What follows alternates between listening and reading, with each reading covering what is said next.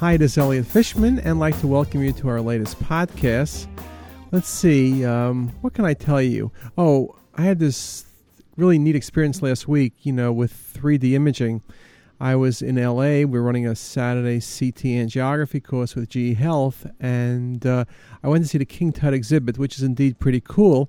And the very end of the exhibit, they show how they scanned King Tut, and they made 3D models. And uh, you could see that it was using InSpace software, which is typically what we use for our 3D rendering. I thought that was pretty cool. It was also pretty cool how they were able to suggest that based on the CT scan, the reason King Tut died is that he had a fracture of his tibia, I believe, uh, probably from a uh, stab wound or something, and it got super infected, and he must have got septicemia and died.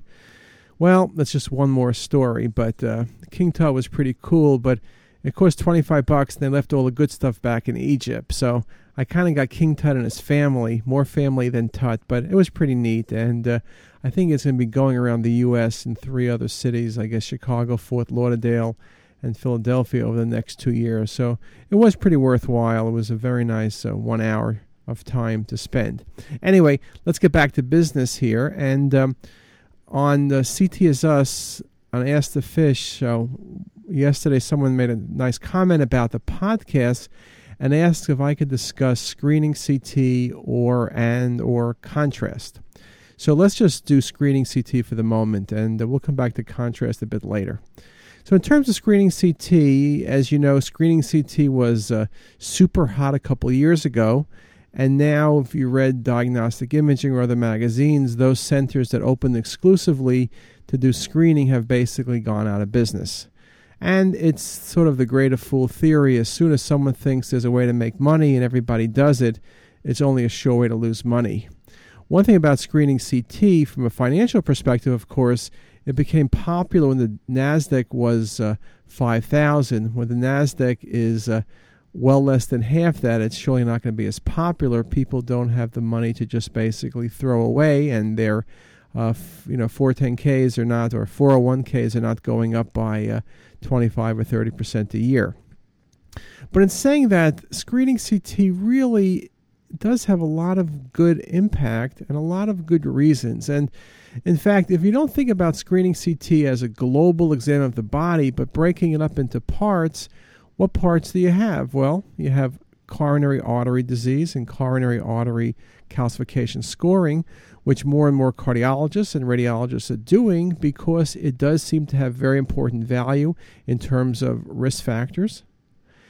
As for looking at the lungs, you get two thirds of the lungs for free when you do the coronary arteries. But in looking at the lungs, there's a, the National Lung Cancer Screening Study, and we'll see the results in a couple years. So we'll know whether screening the lungs in high risk smokers is indeed a reasonable thing to do. But again, as long as you're scanning the coronary arteries, you already get two thirds of the uh, lungs. And Dr. Horton and I wrote a paper a number of years back with Wendy Post and Roger Blumenthal, finding out that indeed uh, you do not surprisingly pick up incidental lung cancers when you're doing coronary artery calcification scoring. So uh, we'll have to leave judgment to another day as to how good it is in lung cancer patients, but there is tremendous interest in it, of course. If we go to the abdomen, virtual colonoscopy has gotten terrific uh, write ups. Uh, Perry Pickhardt uh, had tremendous results, better than classic colonoscopy. And for many patients who really don't want to do classic colonoscopy, it's an ideal study and is being accepted more and more and being reimbursed as a screening tool. Now, there is an ACRIN study looking very carefully how good this is and how reproducible it is and what's the best way of looking 2D or 3D or both. And we'll see those results in a couple years as well. But reality is is that virtual colonoscopy is becoming something that's very commonly ordered and has very good results. Remember now, if you do virtual colonoscopy, you get the abdomen for free. And there are a number of articles uh, showing the number of incidental important findings when you do uh, CT of the abdomen for virtual colonoscopy.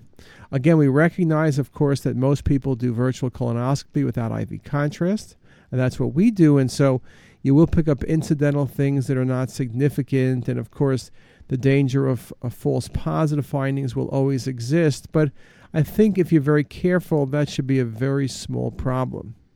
So, in saying that, if I said to you, let's do the ultimate study, I'm going to prep you for a virtual colon, I'll fill you with air, I'll give you IV contrast, and I'll scan from your neck through your pelvis. I have the ultimate cardiovascular exam.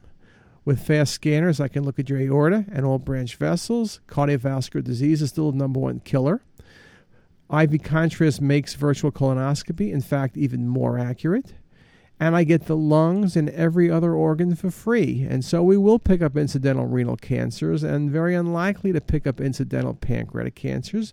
We will pick up liver lesions, though most will be benign hemangiomas or cysts. And we will pick up adrenal lesions, which are adenomas. And we will pick up renal cysts, and we will pick up degenerative osteoarthritis and scars in the lung and everything else.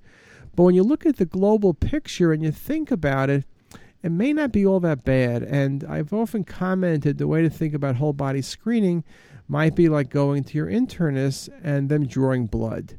There's nothing special they're looking for, but it's something they want to make sure isn't present. So there is the issue with radiation dose, there is an issue with cost, there is an issue with contrast, but taking everything together, it indeed may be the right thing to do. Now, time will tell as the bits and pieces from colon studies and lung cancer screening studies come in, but I think it's not unreasonable to do. And at Hopkins, we don't advertise, but we do a number of patients weekly uh, typically from executive health, and patients are indeed very happy with the results and the outcome. So it's something you should consider. And although I recommend that you do not open a screening center and only do screening patients, it's something can indeed be a strong part of your overall practice. So with that, let me sign off and say uh, have a nice day. And since this is Thursday, have a nice rest of the week and weekend. Thanks a lot.